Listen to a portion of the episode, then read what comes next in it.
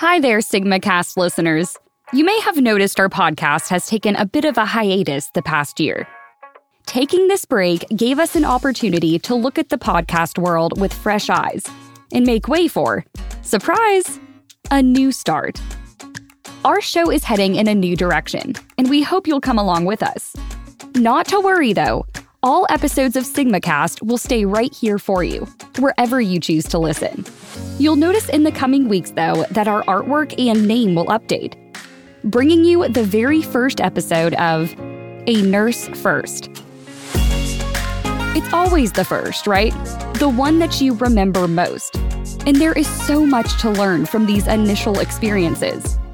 A Nurse First is a podcast about these firsts stories from nurses who have been there, done that, and have lived to tell the tale, so to speak.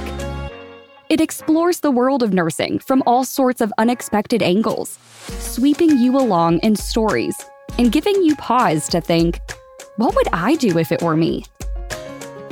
From the good to bad and everything in between, there is something to learn from every first. This moment, too, in fact.